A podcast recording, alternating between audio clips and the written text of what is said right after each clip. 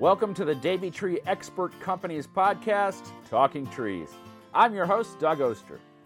Each episode showcases one of Davey's certified arborists sharing advice with everyone about caring for your trees and landscapes.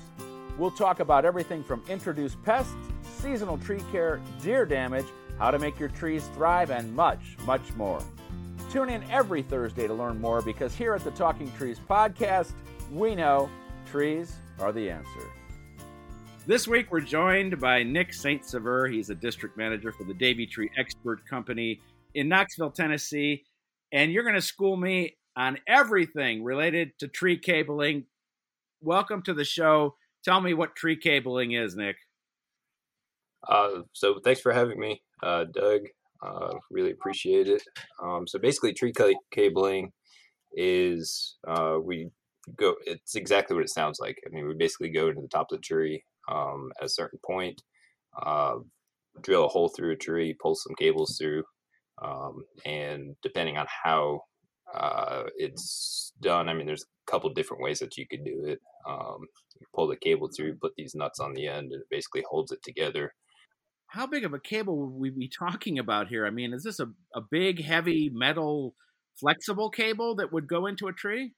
No, it's actually um, it's actually not as big as what a lot of people think it is. Um, but if you're familiar with like the guy wires that hold up telephone poles, it's basically the same thing. Okay. Um, but it's you know rated for you know over ten thousand pounds. So tell me a little bit about why I would w- would do this because I'm thinking like a big tree.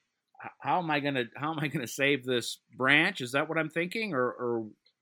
yeah? So generally, uh, when we stick cables in trees where um, it's an alternative to removing it because of some sort of, uh, like I said, major structural defect or the tree's already splitting.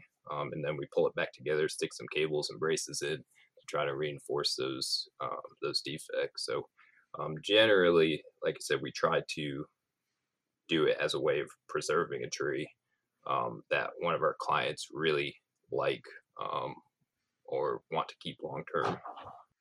Yeah, because I was thinking, you know, all right, big giant tree, uh, I'll just lose it. But if you love a tree and you can save it by putting that cable in, that's got to be a good feeling when you get to a homeowner who loves this tree and you can tell them, nope, doesn't have to go. We're going to be able to put this cable up in there.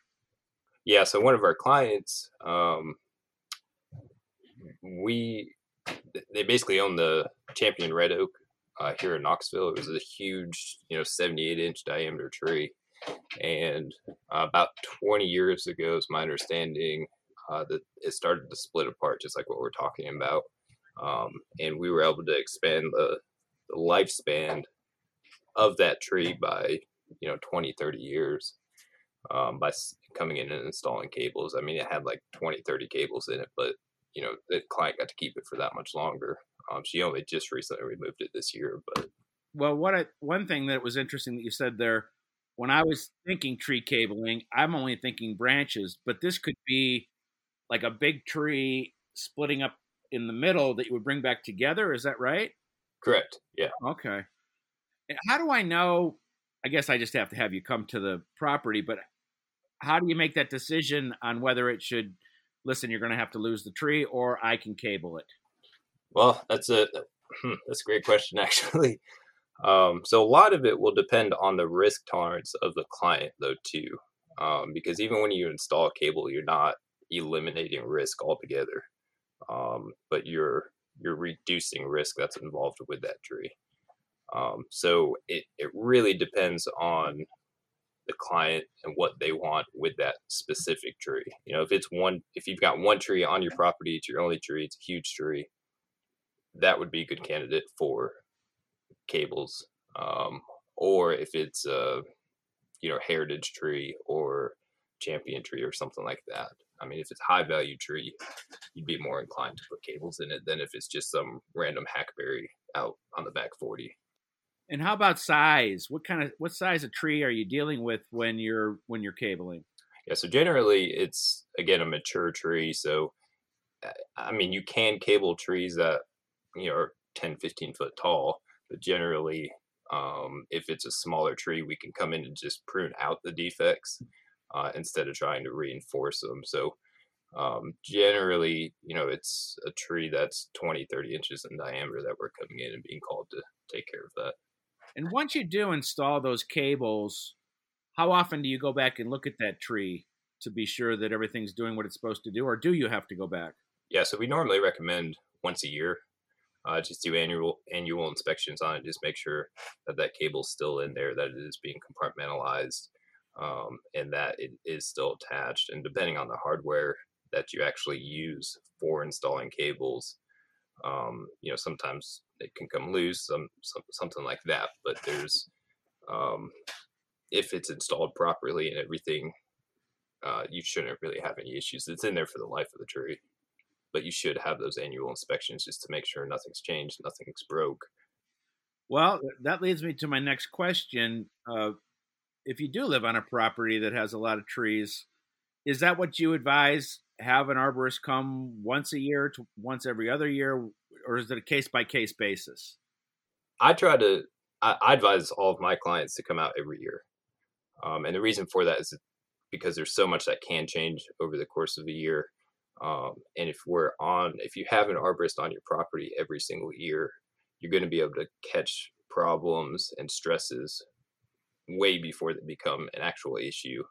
Um, unfortunately, people call us when normally when the tree's like almost dead or in a state of severe decline, and then you know they want us to do something about it, and it's a lot harder to get a tree to come out of a period of or a state of high stress and get it to recover and stabilize it and then back to normal health than it is if we just catch it you know on the forefront of it. Are there some trees that are more prone to being cabled or could it be any species just depending on, on how it's growing? So genetically um, there are trees that are more prone to having structural defects. Um, you know bradford pears everybody knows about those. Um, wait a minute. Not everybody knows about them, but everybody, but everybody, but everybody in the tree industry does because of all the podcasts I I've done with uh, the Davey Tree Expert Company. The Bradford pears probably come up two or three times. So, okay, all right, let me hear it from an arborist point of view. Okay, why should I not plant a Bradford pear? There's just about every reason under the under the sky that you should not plant a Bradford pear. I mean, they're invasive, they're short lived. Um, you know, structurally, they're just terrible because of the included bark, which is what you're trying to reinforce with cables. Um, you know, they just, in my opinion, they stink when they're in bloom. Um, and there's just so many other good alternatives to Bradford pears, um, even native ones. Do you cable them? Yeah, we've got we've got some clients that you know just love their Bradford pears, and we'll still go out and we'll stick cables in them for them. Um, again, just to try to support those unions that have the included bark in it. Well, I would love to be a fly on the wall when a client tells an arborist, "Oh, I've got to keep my beautiful Bradford pear." Yeah. yeah. we, we try to talk them out of it as much as possible, but you know. Any other trees that are genetically grow in such a way that you you kind of think that that might be one you'd need to cable? Yeah, so maples are pretty bad about getting included bark as well. Um, elm trees, uh, especially the American elm, um, they tend to get a lot of included bark and split apart. And then one that we see a lot here in Knoxville uh, is the hackberry. Um, hackberries, I tell a lot of my clients that they're like giant Bradford pears, so um, they grow really quick. Um, and when they're young, you don't have any problems out of them. But once they start getting mature, um, they they do tend to split apart, and you don't even normally see it with a hackberry um, because they don't actually have included bark. It's just a really weak wooded tree. When you say that included bark, explain to me a little bit about what what you're seeing in a tree, what that means.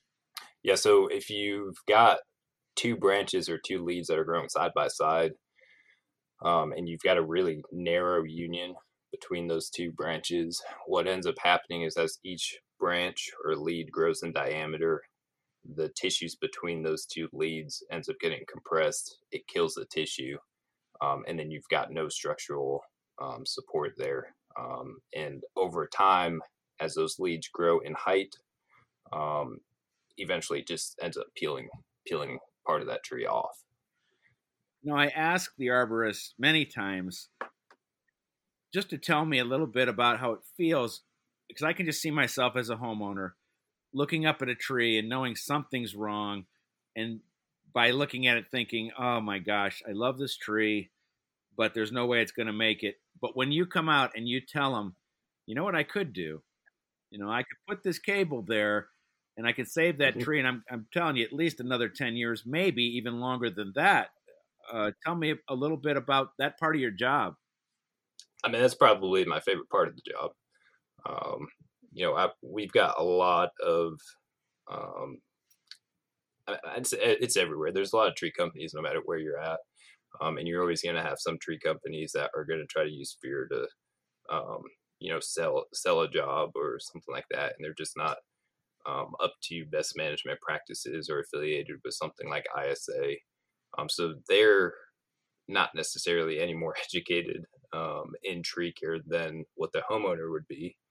Um, and you know they see big tree and they just want to remove it. Um, but it always always feels great to be able to come out, see a big mature tree that um, the client's getting a second opinion on. They've been told it's it has to be cut down because of one reason or another. And we could come in and be like, no, there's there's nothing wrong with this. Um, and then you know you get to save a tree that's 200 years old or something like that. I mean, it's it's an amazing feeling. Nick, just talk about the importance of actually getting an ISA certified arborist to come to the property and why it's important. Yeah, I mean that's the biggest thing, and that's one of the biggest ways we mark or biggest ways we market ourselves. Um, is just trying to get out into the community and educate people on what proper tree care is.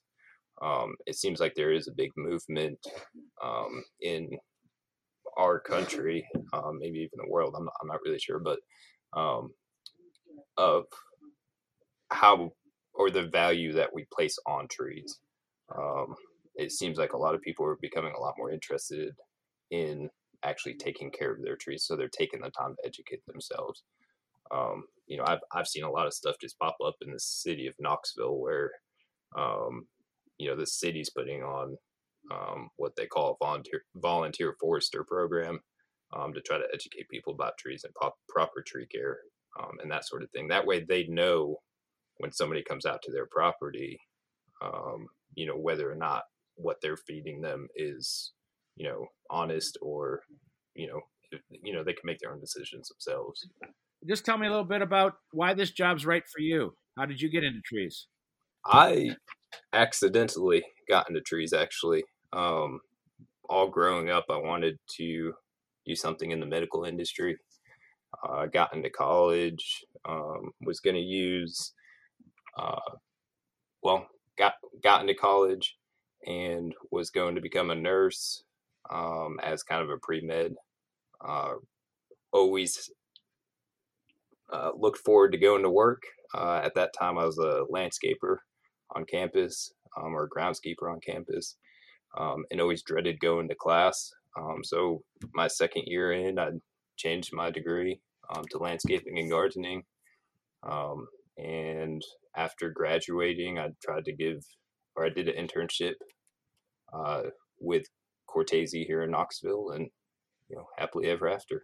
What's the best part about what you do? It's hard to say, because um, I because I like a lot. I mean, just about everything in this industry. It's such a unique industry. Um, you know, I love climbing trees. Um, unfortunately, I just don't do that a whole lot anymore um, as a manager. But uh, that's one one of the things that I really really enjoyed um, when I was in the field, um, getting out climbing trees every day. Um, but I also love just talking with people, um, the sales side of it, and being outside. it's physically demanding, it's mentally stimulating, all that. I mean, it's just, I mean, it's got a little bit for everybody. I feel like. Well, Nick, let's leave it right there. That's great stuff. Thanks for all the information, especially schooling me on tree cabling. And let's just uh, remind everybody no more Bradford pears. Thanks so much for having me on, Doug. Tune in every Thursday to the Talking Trees podcast from the Davey Tree Expert Company. I'm your host, Doug Oster. Next week's show is all about weather whiplash. How do late winter temperature swings affect our trees? Remember, on the Talking Trees podcast, we know the trees are the answer.